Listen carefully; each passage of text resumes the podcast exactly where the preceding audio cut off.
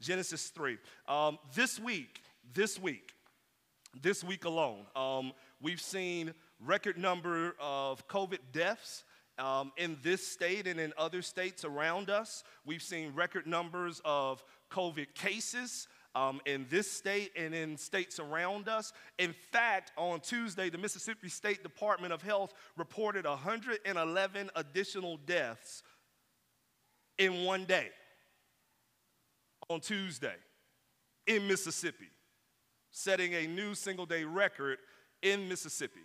one hundred eleven deaths were reported due to some form of COVID complications, all right? And you can wrestle with what all of that means, but it's basically saying that one hundred eleven people ultimately met their demise in a way that they would not have met their demise had it not been for COVID. one hundred eleven people this week, this week alone. We have one thousand contract workers that are coming from outside of our state that are being brought in, contract healthcare workers being brought in to help support the, the, the, the surge of, of, of COVID.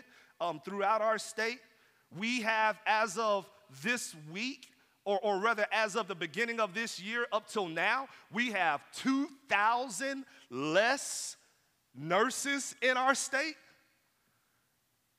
Beginning from January to now, there are two thousand less nurses in our state, two thousand fewer nurses. When one nursing manager at one of the major hospital systems in Mississippi was asked if, if the state's healthcare system was reaching a, a breaking point, the nursing manager responded, "I think we're already broke." That happened this week. Also this week, all the way over across the world in Afghanistan, one hundred seventy people, including thirteen U S service members, were killed after a suicide bomber detonated explosives At the, at the airport checkpoint where, air, airport checkpoint where Afghans and Americans were flocking to escape an increasingly hostile regime. It is considered one of the worst single days in the history of this mission. Folks are still in danger, with people who want to evacuate and still are not able to get out. In addition, there are many Christians there, both American and Afghan, who are currently facing the possible threat of harm or even danger due to the fact that, that the new government sees them as a threat in their opposition to Islam. That happened this week. Also this week, Hurricane Ida, as we As we, as we are sitting in this room right now, Hurricane Ida is bearing down on brothers and sisters on the Gulf Coast. It quite possibly could be, and may be, the strongest hurricane to hit the area since the eighteen fifties, according to the governor of that state, or the state of Louisiana, rather. Even stronger than Katrina when Katrina hit. And after... After landing and, or making landfall in New Orleans, most of, most of the forecasts are showing that it is heading right on up through the, through the uh, Highway sixty-one pathway up to Vicksburg, Mississippi, as a lesser, in a lesser form of a tropical storm. All of that is happening and has happened this past week. That's to say nothing of the divisive times that we live in, with more and more of us being pushed hard to one side or the other. That's to say nothing of the fact that we are living in very doubtful times, where people are living with people that are struggling to hold fast to their faith. That's to say nothing of the struggling happening all around us, just in this church and in this room on this morning. And all of that we are experiencing this week. And the question is why? The answer is in Genesis chapter three. Genesis chapter three, verses fourteen through nineteen, we, we begin to unpack several ways in which the fall of man completely disrupts not only humanity, but the entire creation. If you're looking for answers as to why everything is happening the way that it's happening, look no further than the fall. The first thing we have to understand is something that we've talked about earlier in this series, back in the sermon called Man. And that is this: man was created in the image and likeness of God, according to Genesis chapter one, verse twenty-seven. man was given dominion over all things in this created order. Man was given the call to be fruitful, multiply, and subdue the created order. That was man's call. In other words, man was the crowning achievement of God's creation. All of creation was placed under man's care. They were given full reign of the earth. Man was to steward and to use and to produce, all for their pleasure and for God's glory. So there is this beautiful connection between all of creation. Each part depends on the other. The Hebrew word for that is shalom. Tim Keller gives us a quick breakdown of the word shalom. He says the Hebrew word for this perfect, harmonious interdependence among all parts of creation is called shalom. We translate this as peace, but the English word is basically negative, referring to the absence of trouble or hostility. The Hebrew word means much more than that. He continues, it means absolute wholeness, full, harmonious, joyful, flourishing life. So when we translate it to peace, we're not quite capturing the full substance of the word. Peace means the absence of trouble. Shalom is talking about full, harmonious, joyful, flourishing, interdependent life. And that's what they had in Genesis chapter one and Genesis chapter two. And then they fell in Genesis chapter three. And so because of all the create, because all the creation is interconnected, and because man is the crowning achievement of that interconnected creation, when man fell, the creation entrusted, the creation entrusted to man's care fell with him. Do you understand that? Here's Keller again, quoting, quoting him now. The devastating loss of shalom through sin is described in Genesis three. We are told that as soon as we determine to serve ourselves instead of God, as soon as we abandon living for and enjoying God as our highest good, the entire created world became broken. Human beings are so inter- integral to the fabric of things that when human beings turned from God, the entire warp and woof of the world unraveled. Disease, genetic disorders, famine, natural disasters, aging, and death itself are as much the result of sin as are oppression, war, crime, and violence. We have lost God's shalom. Physically, spiritually, socially, psychologically, and culturally, things now fall apart. End quote. If you give man an inherently good world, and along with it, you give them the call to subdue and have dominion over it all, and they respond by introducing sin into that world, it's like giving the quarterback the football out of the snap, and then they immediately fumble the football and kick it over to the opposing team. It doesn't just affect the quarterback. It affects everything that is connected to the quarterback. Do you understand? The passage gives us a few ways in which that happens. First, we see the introduction of great pain and suffering as a result of the fall. Verse sixteen of chapter three, look with me.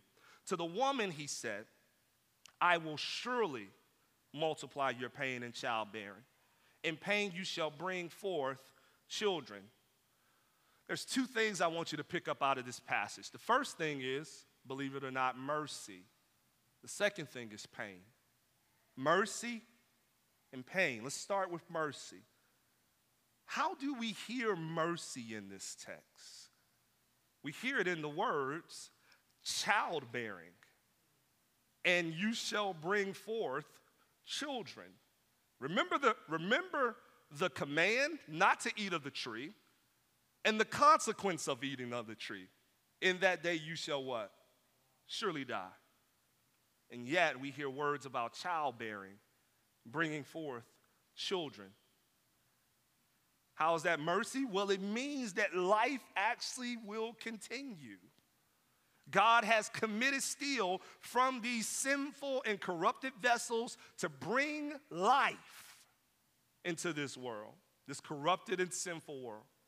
Collectively, nothing brings us more, more joy when you think about it. Nothing brings us more, uh, more joy in this world than the arrival of children. They remind us that despite all of the death, all of the suffering, all of the hurting that exists around us, and despite the sin uh, that we've inherited uh, from our, from our uh, father Adam and all of the sinfulness that followed him, life is still very possible. However, there are two sides of the coin in verse sixteen. Out of mercy, we are still given opportunities for life, but that life now comes with tremendous pain. The experience of giving life was not supposed to bring so much pain, but now due to sin, not only is life-giving painful, but it is greatly intensified. God says, I will surely multiply your pain in childbearing. In pain you shall bring forth children. B J and Elijah are our joy. We love B J and Elijah. Candy and I, for, for, for Candy and I, they bring us so much happiness. They bring us so much joy. They bring us so much life. But both of them came into this world through a tremendous amount of pain from my wife. Take, for example, B J. Due to complications, Candy was in labor hours upon hours upon hours. Candy was in labor like twenty-four hours. Suffering, fever, infection, just to bring that dude back there on the camera into the world. Life through great and enormous pain. When B J arrived into this world, he had to immediately begin antibiotic treatments. And, um, and, and, and it was on a, it was on a hunch that our, that our pedi pediatrician said, let's give him some antibiotics. We don't have any tests yet, but given that his mom had that infection, let's give him some antibiotics just as a preventive measure. And he was later on rushed to Central Mississippi Medical Center over in Jackson and placed in newborn I C U. And the doctor there said that the proactive actions of our pediatrician to start treatments early were probably what saved his life. Life through great and enormous pain. Many of you have similar stories. Maybe you have stories of your own. Maybe you know friends and family who have these sort of, uh, sort of stories. You know what it feels like to experience life through great and enormous pain. Many of you have stories where the child didn't make it. You know what it feels like to experience life through great and tremendous pain. That is a product of a sinful, fallen world. Now listen, there is no way around that. Contrary to popular belief, there's no way around that.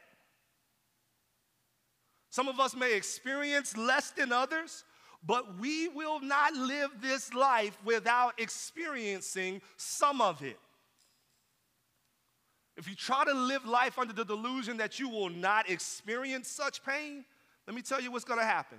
You are, in a sense, dismissing the impacts of sin, and it's going to lead to great tragedy and great sorrow and great horror when the fallenness reaches your door.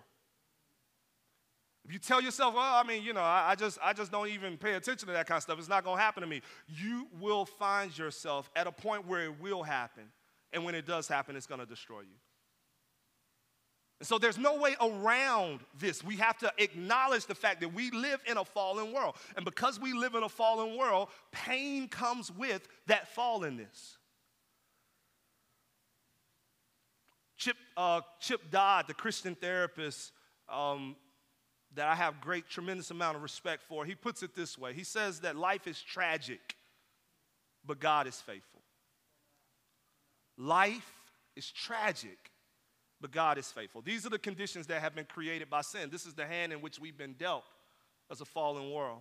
The sooner we learn that, the sooner we can begin to live a life through pain that is fully dependent on God to carry us through the pain. Do you understand that? The sooner we learn that, the sooner that we can begin to live a life, even in pain, that carries us to God through the pain. But the impacts of the fall don't stop there. In the second half of verse sixteen, we see another impact of the fall, and that's the struggle of relationships. Verse sixteen says, your desire shall be contrary to your husband, but he shall rule over you. In many Bible versions, this verse says, your desire shall be for your husband.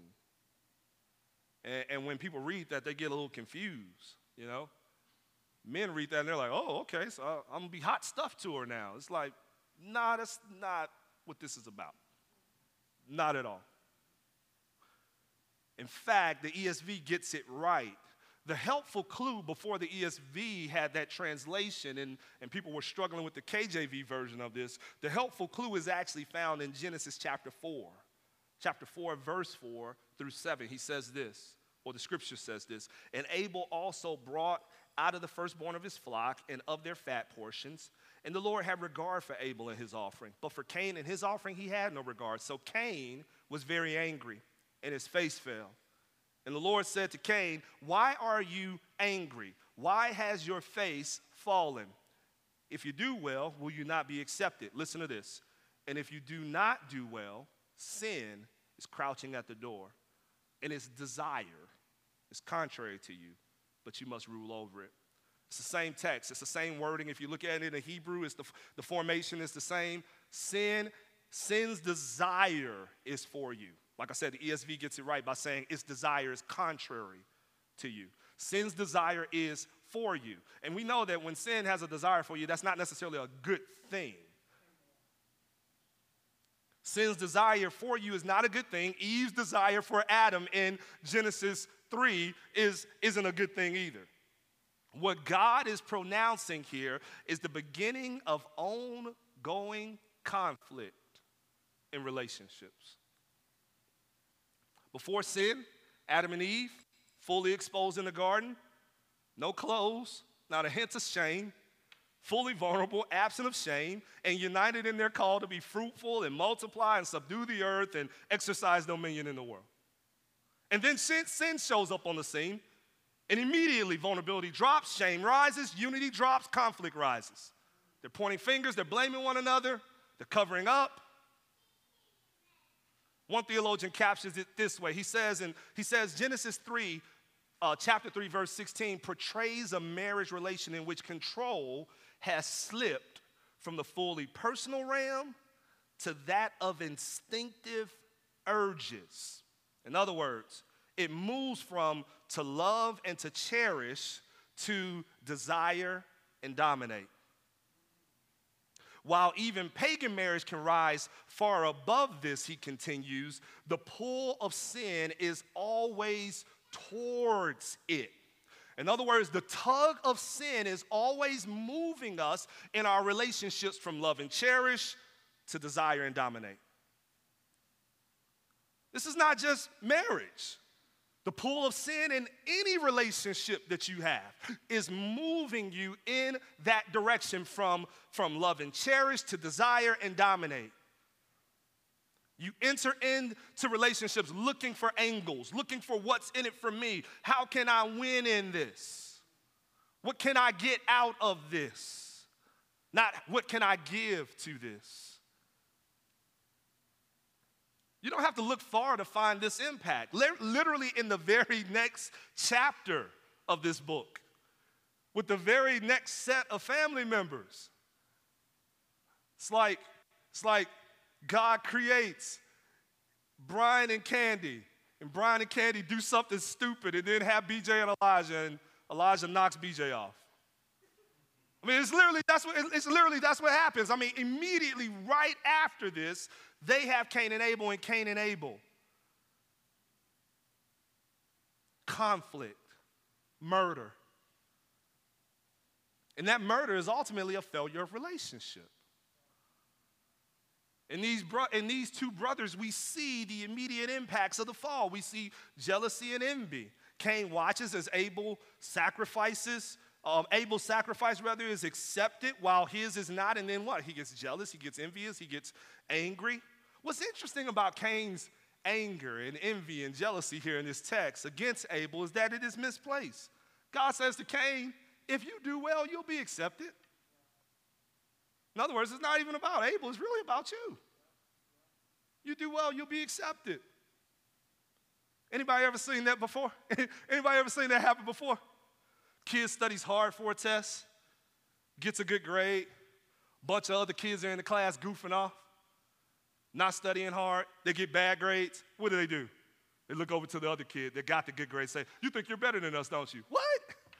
I studied. Y'all didn't study.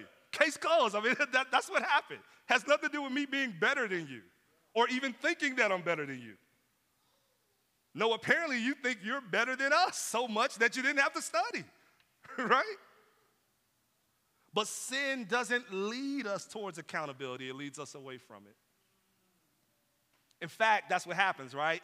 God visits, visits Cain, asks Cain, hey, where's your brother Abel? How does Cain respond? Am I my brother's keeper? In other words, I don't owe him anything. I don't, I'm not responsible to him or responsible for him.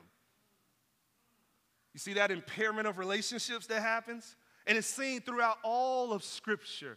Abraham in the conflict that he creates by having a son outside of his marriage with his, with his mis- mistress. And he creates year, years-long, ages-long conflict. The conflict between Jacob and Esau. The conflict between Joseph and his brothers um, a- after his own father, Jacob. The conflict between Egypt and Israel.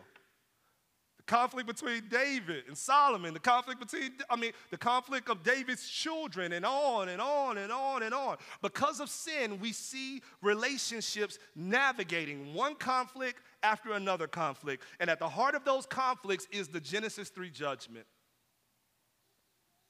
The desire to rule, the desire to dominate, instead of the desire to love and to cherish. In fact, the Apostle James says about this reality that we experience. Chapter four of his epistle, verse one through three, James four, one through three. What causes quarrels and what causes fights among you? Is it not this, that your passions are at war within you? You desire and do not have, so you murder. You covet and cannot obtain, so you fight and you quarrel. You do not have because you do not ask. You ask and do not receive because you ask wrongly. Listen, to spend it on your passions. He says, what's at the heart of your conflicts? Your need to desire, or your desire and your need to dominate. That's at the heart of your conflicts. In fact, I'll go this far and I'll tell you that the sin on the inside of us keeps far more trouble stirred in our conflicts than we're willing to acknowledge and recognize and admit. The lack of patience, for example, in you leaves you little room for disagreement with others. The lack of mercy in you leaves you little room for someone to wrong you. The lack of gentleness in you leaves you little room for you to address someone in the wrong or address someone in the right way when they're in the wrong, rather. The lack of humility in you keeps you from being able to repent and apologize for your part in a conflict. The selfishness in you keeps you pushing yourself to the center of attention in your relationships, making it more about you. The lack of self-control in you keeps you looking for like-minded people that will encourage you in your lack of self-control, aka in, in, in your addictive behavior, your addictive and destructive behavior, rather than challenge you in that addictive and destructive behavior. You keep asking yourself, why do you have bad friends?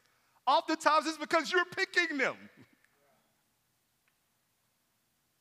Sometimes the good friends are challenging you in ways that you don't want to be challenged. So you pick bad ones. And you want all of the benefit of having a bad friend except for the fact that they're bad friends.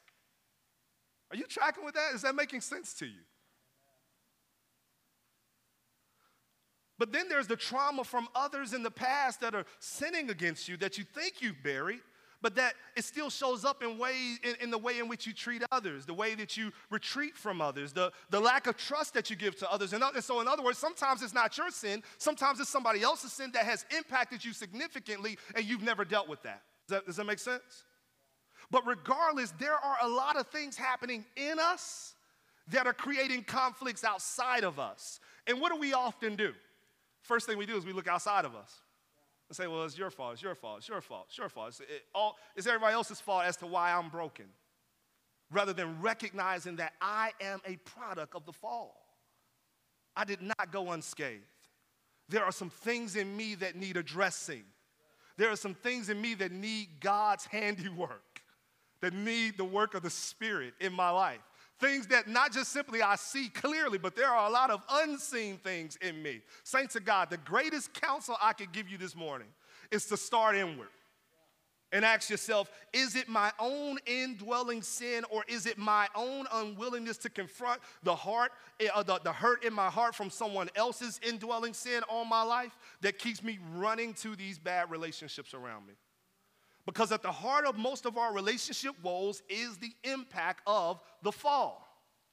Instead of looking outside of you, spend some time asking the Lord to reveal everything that is inside of you that may be causing dysfunction.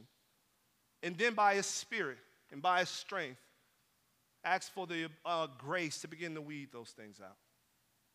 Make your prayer the prayer of the psalmist in Psalm one thirty, uh, one thirty-nine, verse twenty-three through twenty-four. Search me, O God, and know my heart, and try me, and know my thoughts, and see if there be any grievous way in me, and lead me in the way everlasting.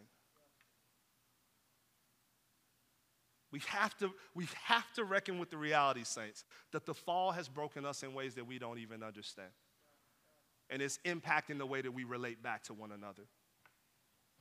Now, lastly, let's spend a few minutes, turn our attention to Adam, because in God's judgment on Adam, we see some additional impacts of the fall as well. So quickly, real, real, real, real quickly, let's try to dive in here.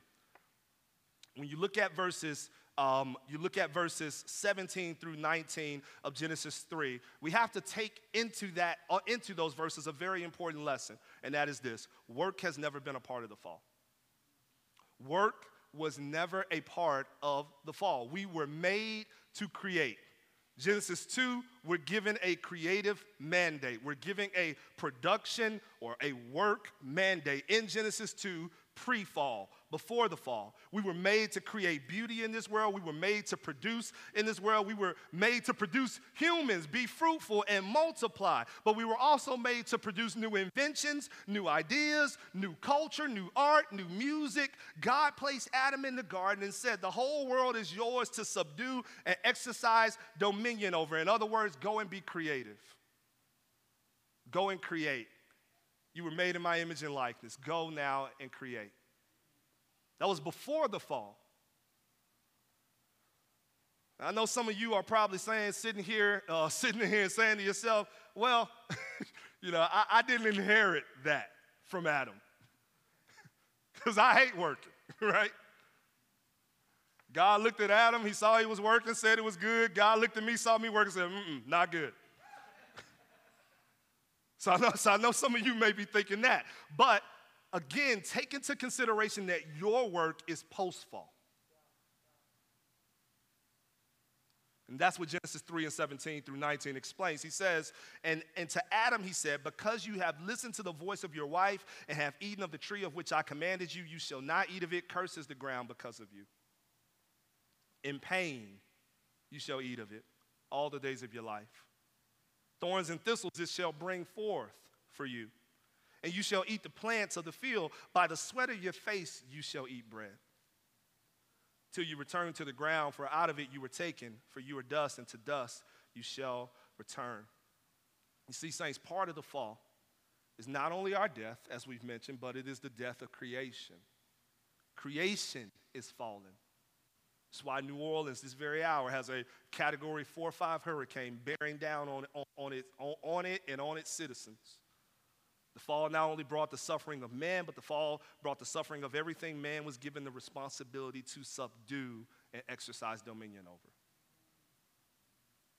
Even creation itself, the Bible says in Romans chapter seven that creation is groaning and waiting on what?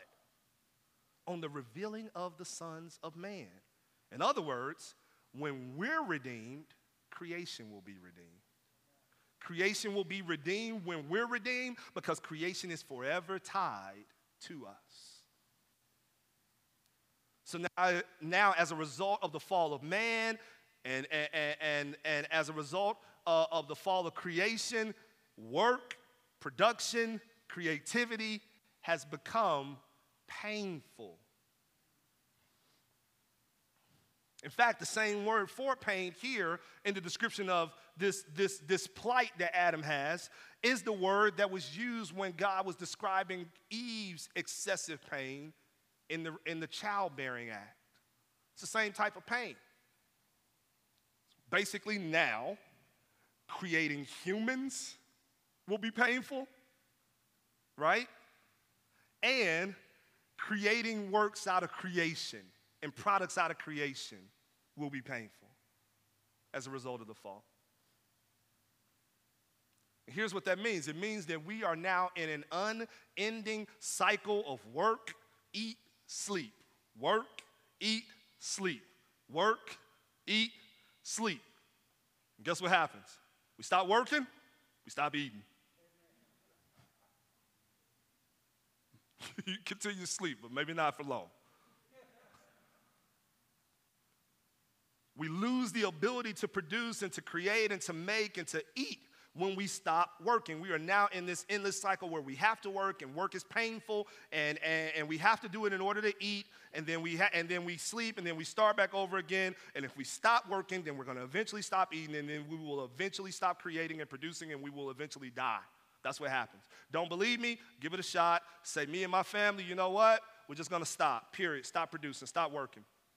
Today, we're going to stop. Stop cleaning. Stop cooking. Stop dreaming. Stop planning. We're just going to shut it all down. Give y'all about a month.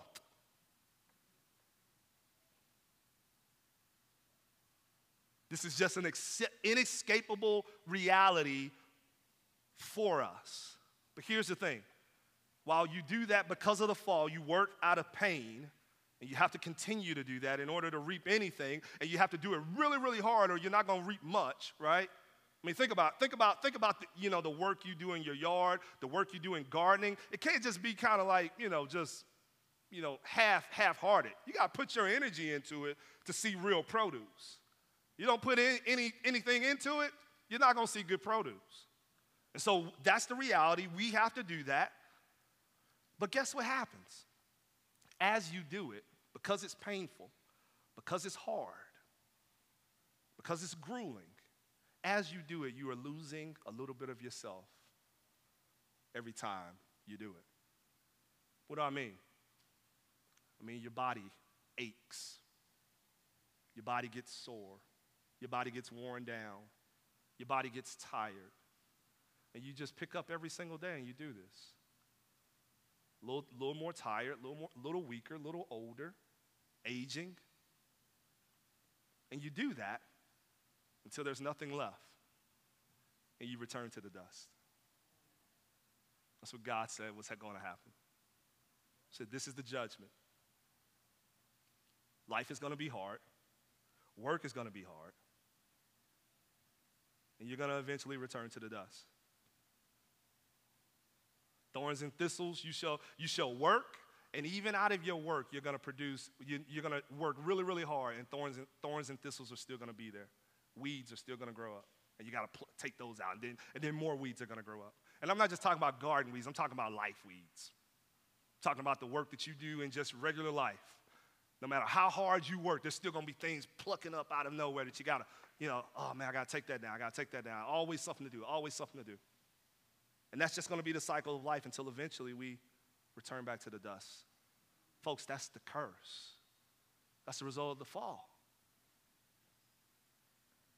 So if you try to stop the pain of working, you'll die. You you say, I'm just going to stop because I don't like, I don't like how hard it is, then you're going to die. But if you keep working, you may prolong it, but you're going to die. You say, that's not fair. No, that's the fall. That's the fall. That's what we've inherited. So what's the answer? Jesus. Jesus is the answer. In John chapter nine, verse one, there's this man that's blind from birth. And the disciples asked Jesus, in verse two, Rabbi, who sinned, this man or his parents, that he was born blind? And Jesus answered them, it was not this man's sin, this, it was not that this man sinned or his parents, but that the works of God might be displayed in him. He eventually heals that man. What's going on there?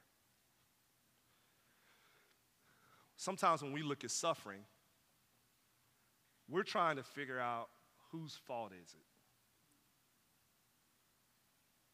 We say, you know, well, I mean, it must have been something I've done, or it must have been something you did, and that's why you're suffering like you're suffering. It must be something that your mother did or your father did, and that's why you're blind. Or it must be something that your mother did or your father did, and that's why you're deaf. Or it must be something that your mother did or your father did, and that's why you're ill. Or it must be something that your mother did or your father did, and that's why you're poor. And we have all these reasons, right? And we're saying, hey, well, you know, it's somebody else, it's somebody's fault here.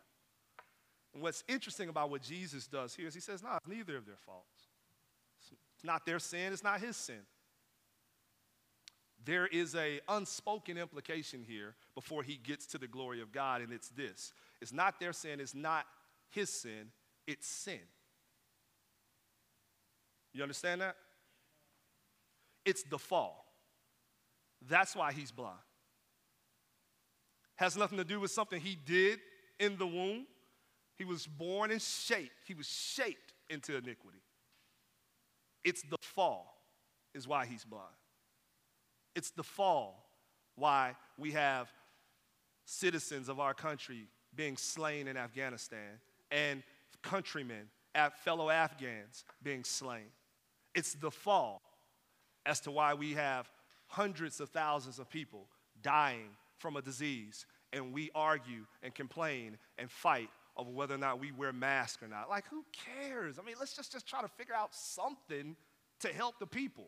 I don't even care about the mask. You can debate all that. I'm just worried about the people. Can we do some work to help the people, whatever that looks like? But let's not argue anymore. But it's the fall that we argue over these things. It's the fall that we fight and complain over these things. It's the fall that we, that our nurses and our doctors are inundated and burned out and quitting, two thousand of them in our own state. It's the fall that our brothers and sisters in our own church have to wrestle with sickness in their bodies. It's the fall. It's the fall that marriages struggle. It's the fall that relationships struggle. It's the fall that churches, is, that churches break up. We give too far, too far little credit to the fall. It has impacted us in ways that we are still trying to comprehend. So this young man is, or this man is blind because of the fall. But Jesus says this. It's not his sin. It's not his parents' sin. He says it is in order that the glory of God might be shown. What is he saying here? He's saying that this man has not sinned. That's not why he's fallen. And so, in other words, he's not going to be able to do good enough. Hear me. He's not going to be able to do good enough to fix this. All right? Because that's not why he's broken. So he's not going to be able to do good enough to get out of this. But he is blind in order that the glory of God might be revealed. Meaning that he's blind in order that you may see that I have power over the fall. Are you tracking with that? So Christ has power over the fall, and he demonstrates that power in the healing of this man. Now, does that mean that he's going to heal all of us every single time, and that all of our relationships are going to be fixed when we when we come to Jesus, and that all, and that our, all of our marriages are going to automatically be fixed? And, and all, that's not that's not the point. The point that he is making is that he will reverse the effects and the impacts of the fall when it's all said and done. That he has begun, and that by giving him, by granting him your life, or by rather, by laying your life down and saying, Christ, take my life. I trust you with my life. I trust you as Lord and as Savior. Then you will receive the Spirit of God living on the inside of you, and the effects of the fall will begin to be reversed in you. And you will see the full reversal at your death. You will see, well, see you, or rather, you will see the full reversal at the culmination of Christ, when Christ returns and he takes all of us back. And then we see him, and the Bible says what? We shall be like him, for we shall see him as he really is. Do you understand that? In other words, through him, the reverse of the fall, or rather, the, the fall is reversed. Are you tracking with that? And so if you're looking for ways out of the fall, there's only one way. Turn your life over to Jesus Christ. Embrace him as Lord and as Savior, with the hope that the fall and all of its impacts and all of its effects will one day be reversed when we meet him. Let's pray. God, we love you, and we give